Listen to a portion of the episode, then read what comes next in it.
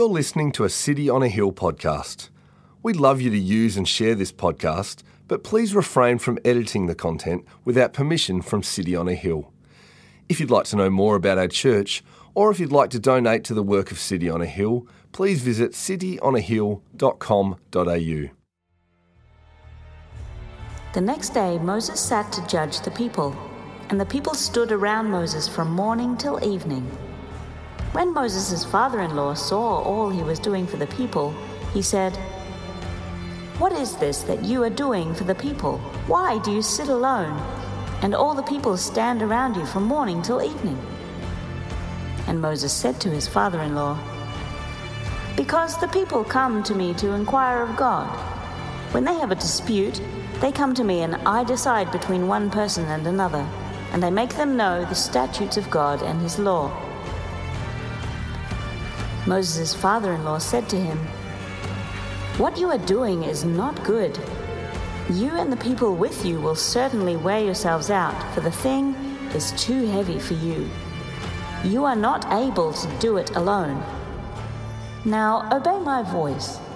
I will give you advice, and God be with you. You shall represent the people before God and bring their cases to God and you shall warn them about the statutes and the laws, and make them know the way in which they must walk and what they must do.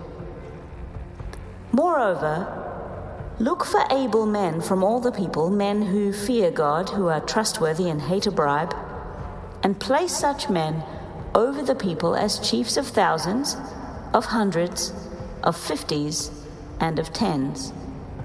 And let them judge the people at all times.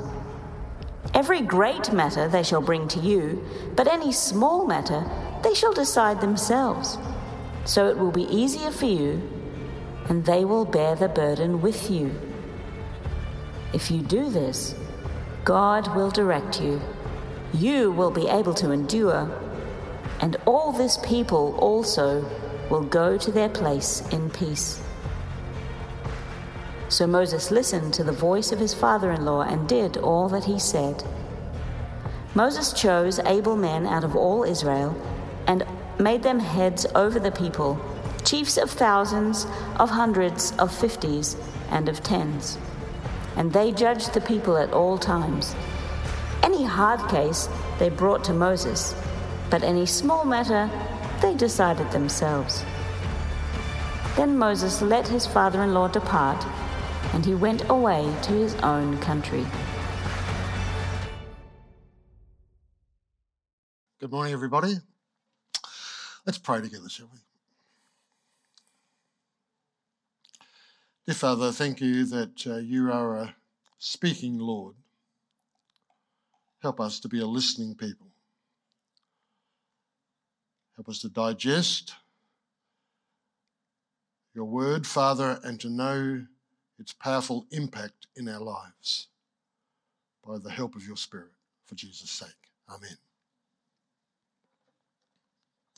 Uh, looking at this particular passage in uh, Exodus 18, uh, I see that it's a tent of meeting. And one of the interesting things as you delve into it, it uh, is to be seen as a tent of testimony as well.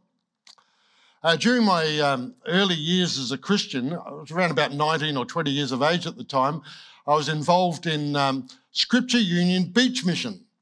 Uh, this was held at a place called Emu Point uh, out from Albany in Western Australia. We had about 30 or 40 uh, uh, young people that came together and uh, conducted the, the mission.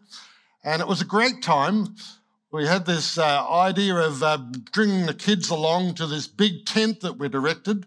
Uh, some of the kids that had been there in previous holidays would come along and help us put in the stakes and put on the ropes and so forth, like that. That was great.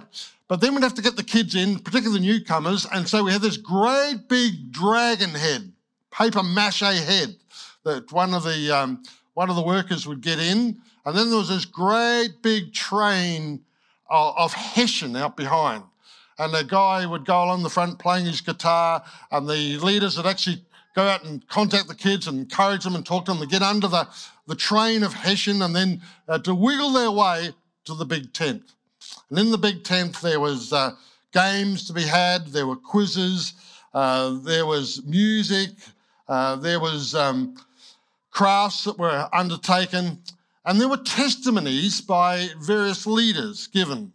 We had a children's program in the morning, and then we had uh, a coffee shop in the evening for the young people and for the adults.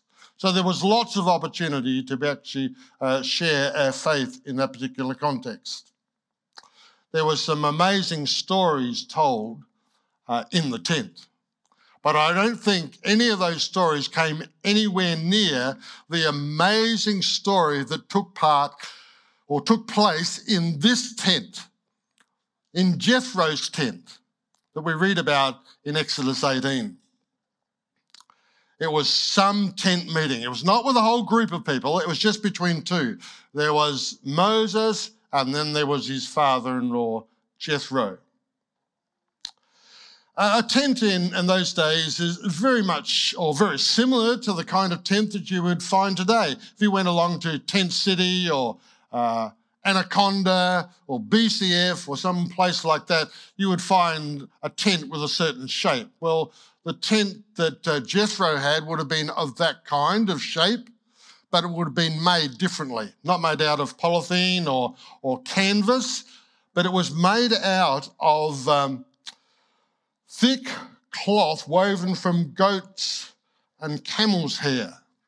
Uh, it was very, very carefully designed because in the summertime it breathed and in the wintertime it contracted and kept out the wind and the rain. And on the floor, uh, the floor mats will be made up of animal skins. So that's the tent of meeting where Jethro and Moses came together. It was a tent where the Lord became known and the Lord became highly regarded. That was God's concern. As we've been looking at the book of Exodus over past weeks and months, we've seen together that God was out to actually show his glory, to show his supremacy, to show his greatness, to be highly regarded by people. So, the first thing we want to see this morning from this particular passage is that God's sovereign work of deliverance was that see people might know him, so that people might know him. Now, there's a bit of history uh, behind this coming together of Jethro and uh, Moses in the tent. It all began when one day Moses helped Jethro's seven daughters water their sheep. The result or the wash up of all that was that uh, Moses ended up marrying one of the girls, Zipporah by name the hookup was pretty simple, really. I mean, there was a well, there were buckets of water, there were thirsty sheep, and there were the damsels in distress. Uh, there was no um, farmer needs a wife, no first dates, no e harmony or anything like that. It was just uh, very simply, they were drawn together, helping one another out. And Zipporah became Moses' wife. Uh, the long and short of it all is they got married, and then Moses ended working for her father in law for 40 years. They worked together as a shepherd. Can you imagine the conversations that would have gone on between Jethro uh, and Moses out in the field, minding the sheep, uh, at night sometimes, sometimes during the daylight? Uh, and then when they retired and came back to the tent, uh, Jethro was a, a Midian priest. Uh, Moses was a Jew. They would have had some interesting orthodox discussions about God and about religion, I think, uh, in their encounters and their involvements together. But then there came a time when uh, God commanded Moses to return to Egypt to deliver the enslaved Israelites. Uh, and so Moses temporarily entrusted his wife and the two children to Jethro's care. And then we've heard about the amazing and, and miraculous deliverance of God's people from Egypt. Uh, and, and, Moses here that Jethro is coming. He's coming uh, and bringing his wife, Zipporah, and their sons, Gershom and Eleazar. They have their customary greetings, and then they go into the tent. Then they retire to the tent. And what happens in that tent is that their conversation goes to a whole new level. Moses was now speaking not as a fellow shepherd, not as a national, but as a as national leader and a first-hand witness of God's miraculous workings in Egypt. So what Moses shared would have been enough to make Jethro's hair stand up on the back of his neck. Moses told his father-in-law everything the Lord had done, it says in verse 8. Now, I can't imagine that being tame talk. I think Moses came with a full heart and must have been quite energized and excited by what he'd seen and observed and what he'd experienced. And this was a golden opportunity to relay all of that now to his father in law. Can you imagine the, the various inflections and intonations and gestures as he recounted the entire story of Exodus 4:27 to 17:16? That's a whole slab of happenings. Can you imagine him just sitting down on the uh, animal rugs passively? I think there would have been a bit of passion, a bit of emotion. Certainly a lot of intent. And it would have taken him some time to share. To share about the Hebrews' oppression, of God's intervention, of Pharaoh's edicts, and then, you know, of God's bringing the plagues and Pharaoh's changeableness, and then the sizable pursuing Egyptian army and the defenselessness of the people trapped at the edge of the Red Sea. And then the miracle of the sea parting for salvation and then the sea closing over for judgment. There were specifics, there were graphic details, there was amazingly factual happenings, all to be relayed by Moses to his father-in-law. Because he was a first-hand witness, remember? He'd actually seen these things in a first-hand way with his own eyes. But as he shares, he doesn't just share the good bits, he also shares the difficult bits. Because it says in verse 8, all the hardships that had come upon them too is what he shared. So difficulties were shared alongside of deliverances. Can you appreciate then that this tent talk was on a far deeper level than they'd ever talked before? I would have loved to have been a fly or a mosquito on the wall, wouldn't you? Listening into the conversation, looking at um, Jethro's, all his uh, reactions to what Moses was sharing. But the notable thing that stands out in all that uh, Moses shared with Jethro was that he was emphasizing what God did. He wanted Jethro to see the glory of God. That's always a great component in regard to evangelism. If we're ever seeking to share our faith with anybody, that we talk about not about us, but we talk about God and what God has done for us and in us. It's a timely reminder here to highlight that, to speak about the wonderful works of God. Well, that's what uh, Moses was doing. He spoke about the wonderful works of God in salvation, in rescue, in deliverance to his oppressed, enslaved people. And then if you read into the New Testament, you find uh, here's Peter, and he's got a Moses like testimony too, uh, that he shares with people what God has done. You remember the uh, Acts 2, verses 22 to 24 passage? Men of Israel, hear these words Jesus of Nazareth, a man attested to you with mighty works and wonders and signs that God did through him in your midst. This Jesus, delivered up according to the definite plan and foreknowledge of God, you crucified and killed by the hands of lawless men.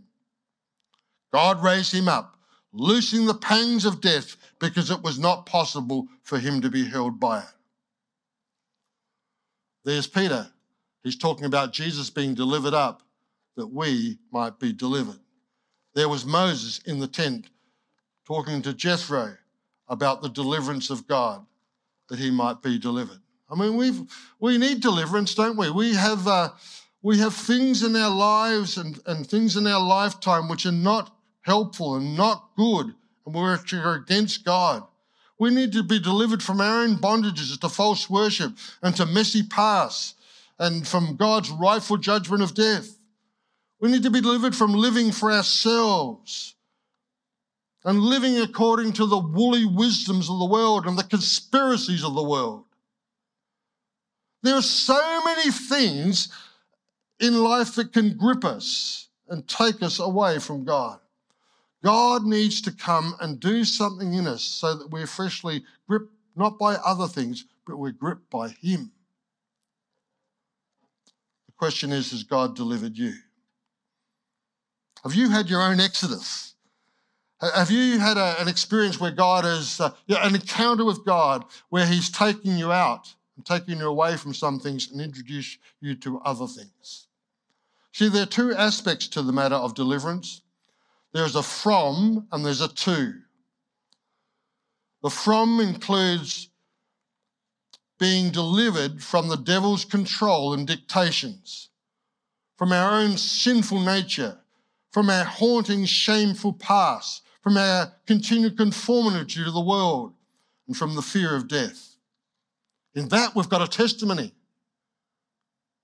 But there's another side to our testimony too, and that's what we've been delivered to.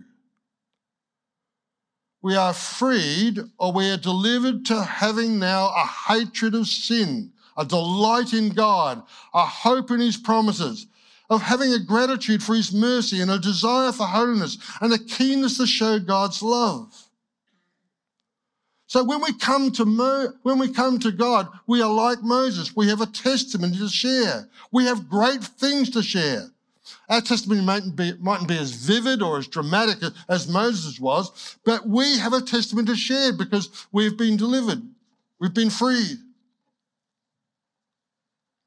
So here's Moses is sharing a blow by blow account of God's working.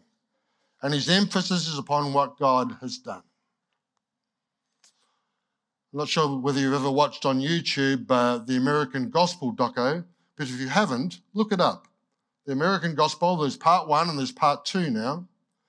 And uh, they emphasize the gospel very strongly in the docos and show of how there's been a detraction and a steering away from um, upholding the gospel, particularly in American churches, but not just in American churches, in Australian churches too. I was taken uh, with the emphasis when I looked at this um, doco, this uh, emphasis on God's working as against our workings. At one point, uh, Dr. Michael Horton, a um, professor at the Westminster Seminary in California stated simply that the gospel is not what we need to do or what Jesus needs to do, but what Jesus has done. He said the law is on about what we need to do, but the gospel is on about what has been done by God. The done precedes the do. That will be seen as we get into Exodus 20 as we see all the things that we need to do in the Ten Commandments. But you can only look at the Ten Commandments as you see what God's done. He's done in the Exodus. So the done precedes the do. Same thing Paul says in Ephesians chapter 2. He says, We are his workmanship, created in Christ Jesus for good works. God works on us and works in us and changes us and delivers us before we get stuck into doing good works. So here's Moses, and he's emphasizing what God has done. That's why there's a call to remembrance in the book of Exodus. In Exodus chapter 13 and verse 3, it says, Then Moses said to the people, Remember this day in which you came out of Egypt, out of the house of slavery, for by a strong hand of the Lord brought you out from this place. So there's Jethro, he's listening to Moses, he's hearing everything that God has done and something happens. Something happens. Suddenly, he's delighted in what Moses has shared with him. but he's delighted not about the stories so much as he's delighted in the Lord, which Moses featured. In verse 9, we're told of a God moment. We're told of a discovery. We're told of a realization. We're told of a dawning. We're told of this man who comes to see God for who he really is, that it truly is supreme, that suddenly the, the goodness and the graciousness uh, and the power of God began to descend upon Jethro as he listened. And in verse 9 it says, he rejoiced, he delighted. Uh, I mean, led him in verse 10, it says, he led him to bless, blessed be the Lord. He blesses the Lord. Now, the reason why we can say uh, something happened is because the Hebrew word delighted in verse 9 is quite unusual. Philip Ryken says the Hebrew word says this it conveys an overwhelming sense of joy, the kind of happiness that penetrates to a person's soul. Jethro did more than believe the good news about God, he celebrated it and rejoiced in it. So, what we see in Jethro is the emergence of holy affections. Uh, John Piper, who's done a, did a, has done a lot of reading and research into the ministry of Jonathan Edwards, who was greatly used in, in North America in uh, times of revival. And John Piper says one of the things that uh, Jonathan Edwards always looked for in his preaching was to stir up the, the holy affections of people that under the sound of the preaching of the word, that the Lord speaks to us, He does something in us. We don't just digest the word, we actually feel the word. We are moved by the word. And that's what happened in this tent. It's why it wasn't just a tent of meeting, it was a tent of testimony. It was a tent that uh, saw a, a, change of life, a change of appreciation, uh, a new attestation of who God was and affirming that he was the Lord of lords and the King of kings.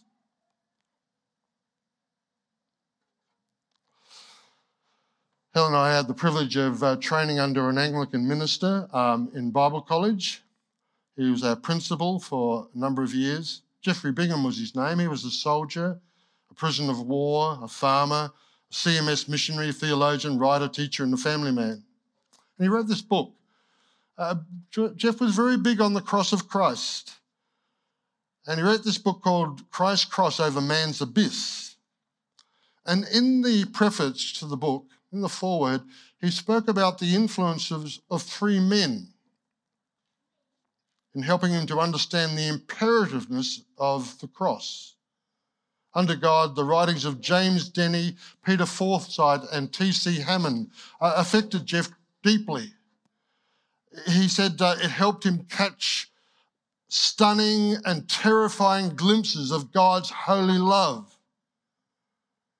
And he said that the rich dimensions of God's love and power, along with the effectivity of the cross, produced, he said, in me sheer delight. And then he went on to say, and the Lord has given me other glimpses of the cross, uh, other glimpses of the glory of God in uh, his son's death, and it's produced in me more sheer delight.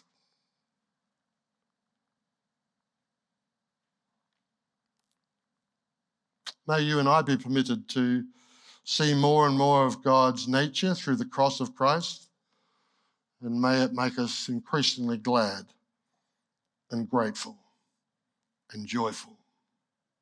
May it fill us with delight and wonder at God's working. That's what the Christian church needs here in Australia. It's what the Christian church needs around the world. It needs uh, hearing the gospel of Christ. It needs consistent gospel centered, cross focused preaching, teaching, and counsel. It needs that because that's what triggers warmth and relationship and fellowship and joy and effervescence and passion amongst God's people. We are not meant to be motionless, unmoving people, are we? We're meant to be moved by the power and truth of the word. That's what happened to Jethro. Jethro gained a new appreciation of God, new affection for God, and then affirmed God in a new way. I, just, I think when Moses started out talking to Jethro, I reckon he had uh, in mind that Jethro needed he needed some change. He needed to know God. So it was an intentional, meaningful conversation on the part of Moses. And then when Moses hears Jethro's delight in verse 9, what a joy it must have been to Moses himself that a member of his family is coming to a new experience of God, a new understanding of God. Often relatives and family members are the hardest to people to speak with about God.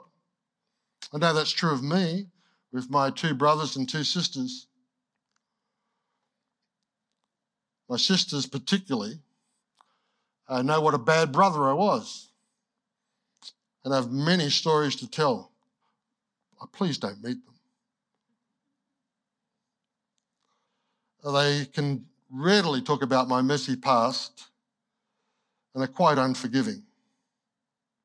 All that I can say to them is, I'm just so pleased that God has totally forgiven me. But never stop praying. Here's an encouragement never stop praying for those members of our family that are hard to reach. Take heart, take encouragement from this encounter between Moses and Jethro, between the father in law and the son in law. You never know when God's going to grant you a Moses moment, Jethro moment. Just this week, one of our gospel community members rejoiced because her dad living overseas has come to believe in Christ. There was rejoicing in the group. There was rejoicing in heaven too, because the, the Bible says there's more joy in heaven over one sinner who repents than over 90 and 9 who need no repentance. Can you appreciate that Moses would have been uh, overjoyed at what he heard from his father in law? And Jethro says in verse 11, Now I know the Lord is greater than all other gods, for he did this to those who had treated them arrogantly. Jethro had been wondering what Yahweh was like, who he really was. And what convinced Jethro, as Moses shared, was the degree and the depth of God's rescue.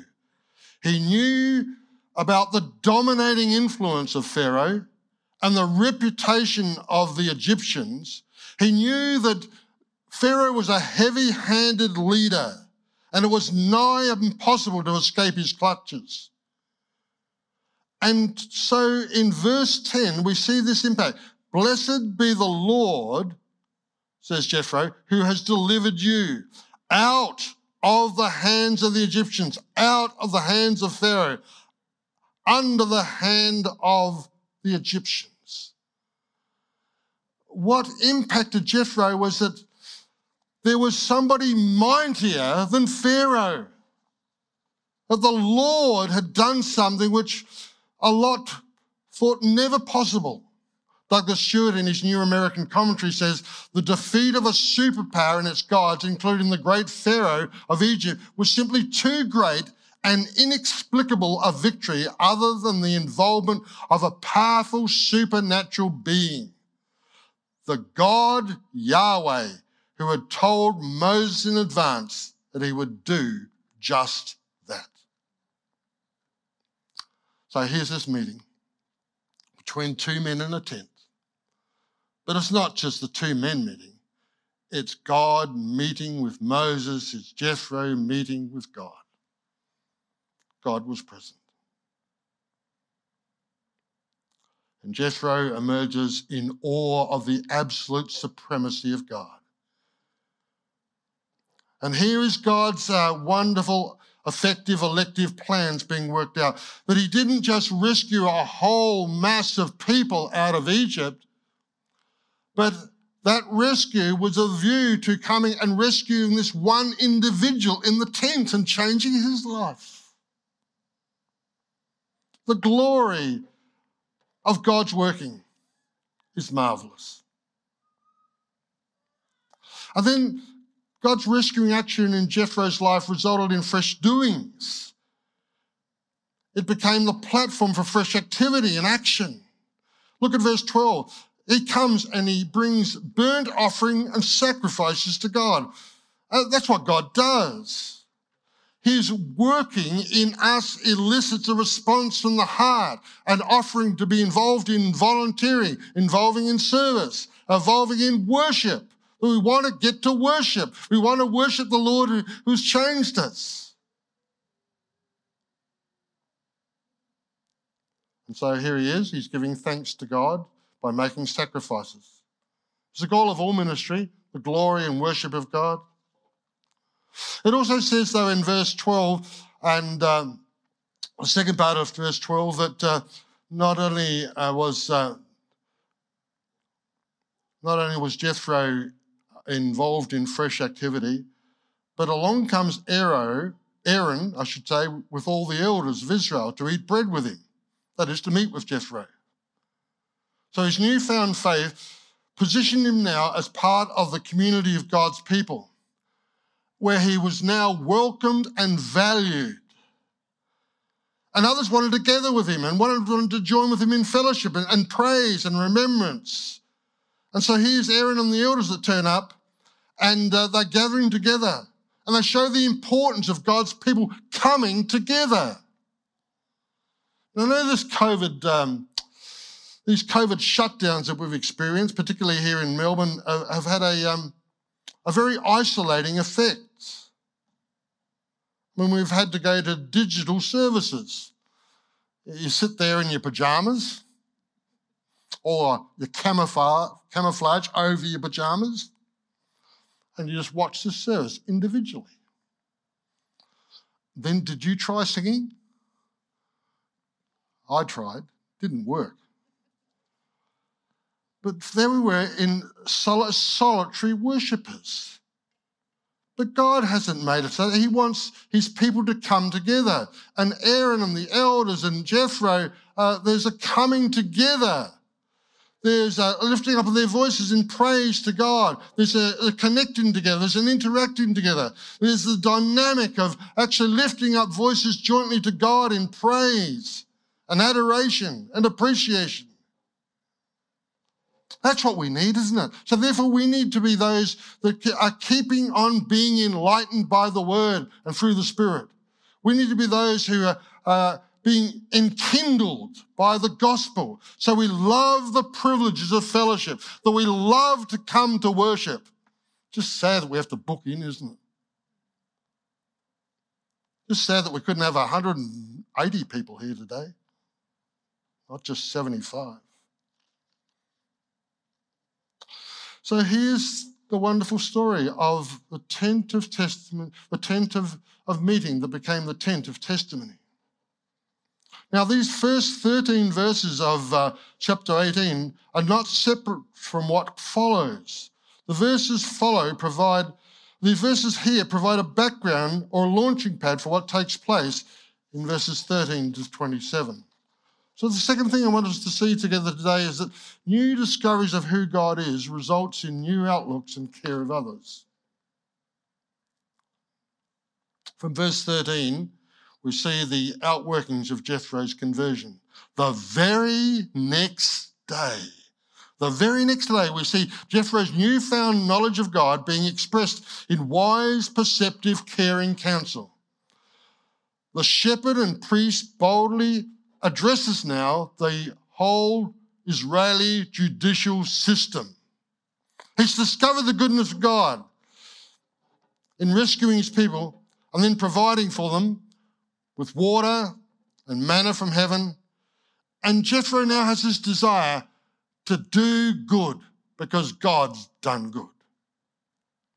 The question arises, though, that uh, how Jethro gets the gig of addressing Moses when he was formerly on the fringe of God's people. How come a Midianite uh, priest, a former enemy, a, a person used to serving Midian gods, was giving advice and giving counsel to a true blue Jew like Moses? Well, Don Carson says the question answers itself. God may use the means of common grace to instruct and enrich his people.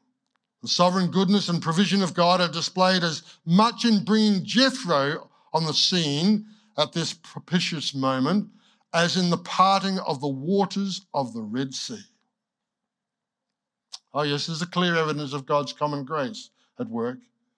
But I think it was overarched by the saving, rescuing, delivering grace of God in his plan for the nations.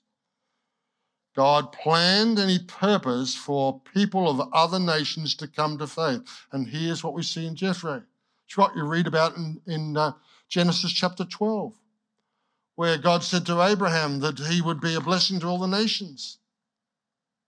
And here's Jethro, Midianite, being blessed by God becoming a man of faith and joy and praise amongst God's people. I mean, you get a picture of this when you, uh, and a fresh appreciation of this when you turn to the book of Revelation and chapter 15 and verses 3 and 4. And they sing the song of Moses, the servant of God, and the song of the Lamb, saying, Great and amazing are your deeds, O Lord God the Almighty.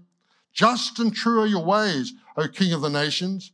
Who will not fear, O Lord, and glorify your name?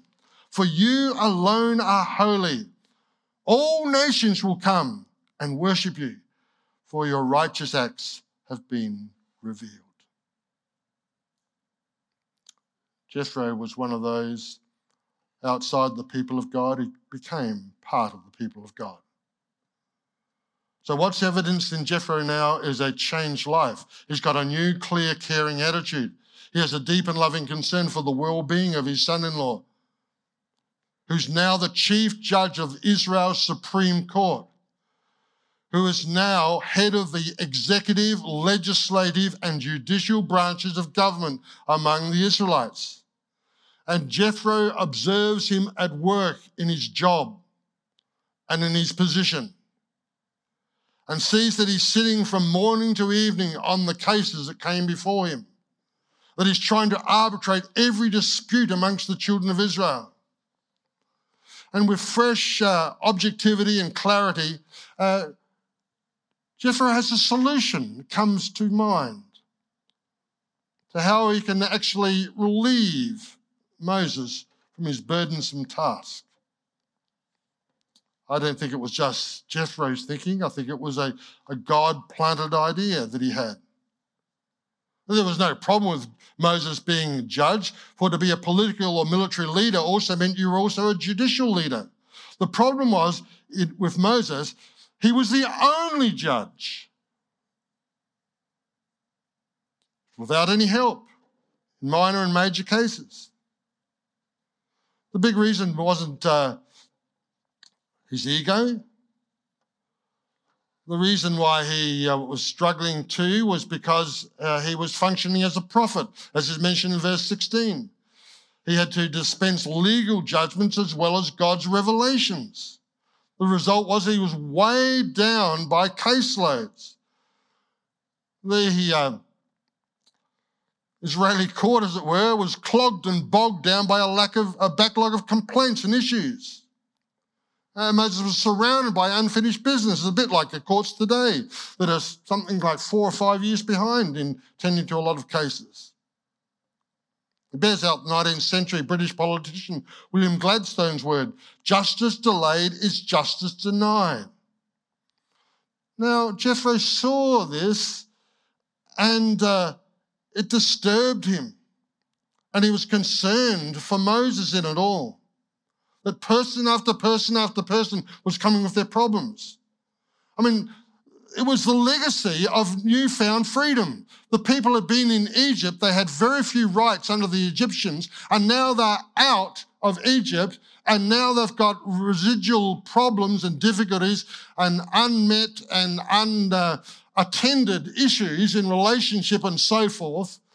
And they all bring them to Moses. So he's just flooded and then it's not, it's not a, a, flood of varying different issues, but it's a flood of people because there were hundreds and hundreds of people. So he's just weighed down. And in it all, he's trying to be a conscientious, effective prophet. The result was people were out of sorts. He was out of sorts. Jethro sees that. He sees that Moses was trying to be all things to all men. He sees the vulnerability of Moses. He sees it, well, it didn't, probably didn't have burnout in those days, but that's where Moses was. He was on the verge of burnout. He's like an executive who has been has to be in, in and at every company meeting, informed about every happening, and never takes time off. It's like a Christian minister who thinks he's indispensable and the whole future growth of the church is dependent upon him. It's like a company employee who operates without boundaries and has little separation between work and home, so spending exorbitant amounts of hours at work, even after everybody else has gone home. Jethro sees what's going on with Moses.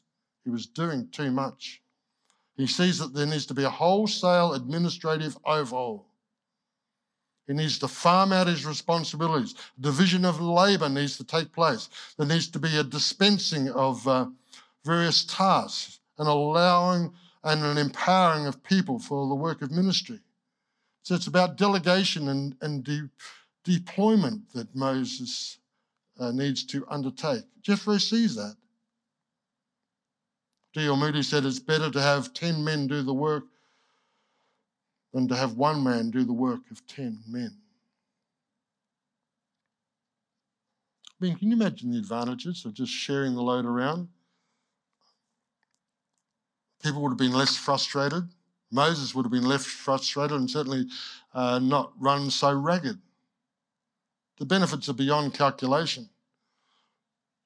But this, this tallies with the New Testament emphasis in regard to pastoral, pastoral ministry. I mean, uh, there were gifts of evangelists and prophets and teachers and pastors. Paul talks about in Ephesians 4.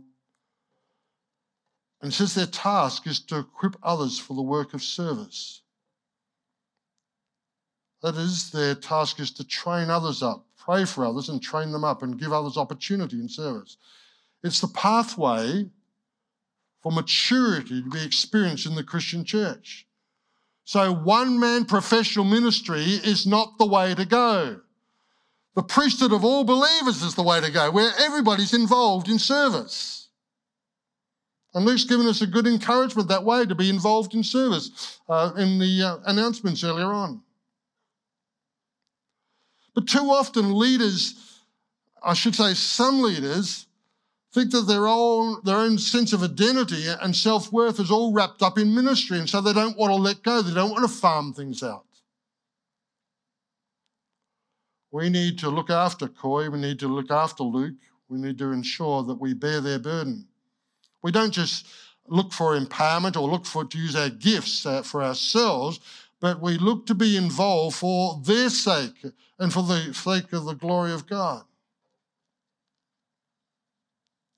So Jethro perceived some great things in regard to Moses and offered some powerful, and wonderful, and helpful suggestions. And I love the way he didn't presume. He didn't presume to sort Moses out and to sort out the whole judicial system. He says in, in, uh, in the passage, he says that, that Moses needs to know the direction of the Lord. So his discovery of, of the Lord, of the supremacy of the Lord, comes through now in his in the way that in, and in the manner in which he's approaching Moses and the problem. That Moses needs to ask for the Lord's or for Yahweh's directing. It's a, just a fresh appreciation on the part of Jethro as he acts in humble submission to the Lord. The great thing, the great thing about this passage, the marvelous thing is Moses takes Jethro's counsel on board and puts the entire plan into operation. And then don't miss the last bit of this particular chapter, verse 27. Once the judicial system was overhauled, Jethro went home. I think it just suggests a warm, happy parting. Jethro had come to know and appreciate the Lord. And now he was God's man. And now he could go about uh, his work in Midian and have some Midian moments that were given to him by God. So here, a tent of meeting became a tent of testimony where God's supreme work of deliverance was shared. It was so people might uh, know the Lord, and Jethro came to know the Lord. He came to know the Lord in a new and joyous way, which resulted in new ministry of care and concern for others.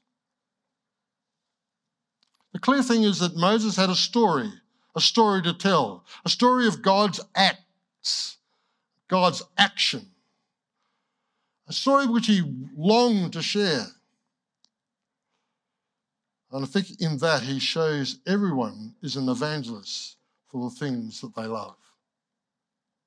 We love um, to extol the virtues of our favourite sports team, Port Adelaide. Or our favourite movie, Shawshank Redemption. Or our favourite games, Sea Koi. And when we talk about the virtues, the, there's an infectiousness to that. We affect others in a good way.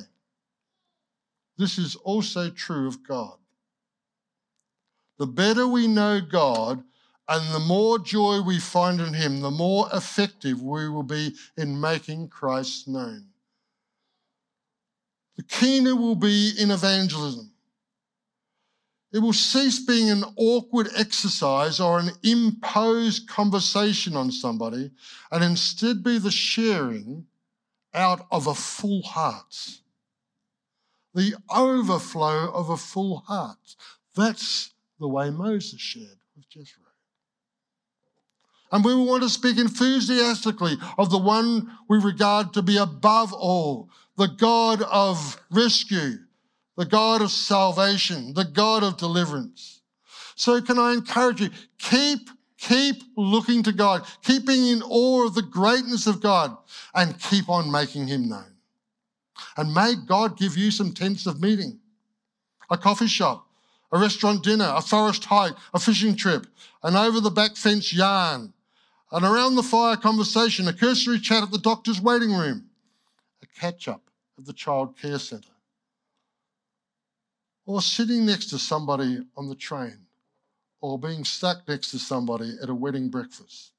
Pray that your tent moments might be not just tent meetings, but become tents of testimony for the glory of the Lord. Amen. Let's pray together.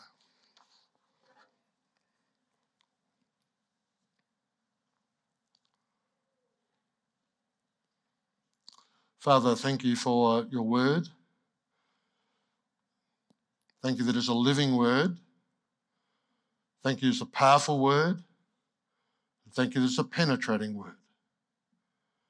Thank you that the way the word that Moses brought in the tent penetrated Jethro's heart.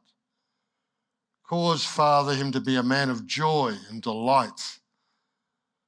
Father, keep working in our hearts so that, Father, we find joy and delight in knowing you.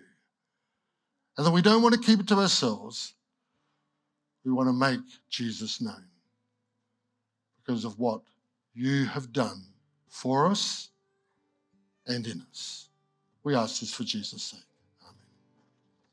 Thank you for listening to our podcast.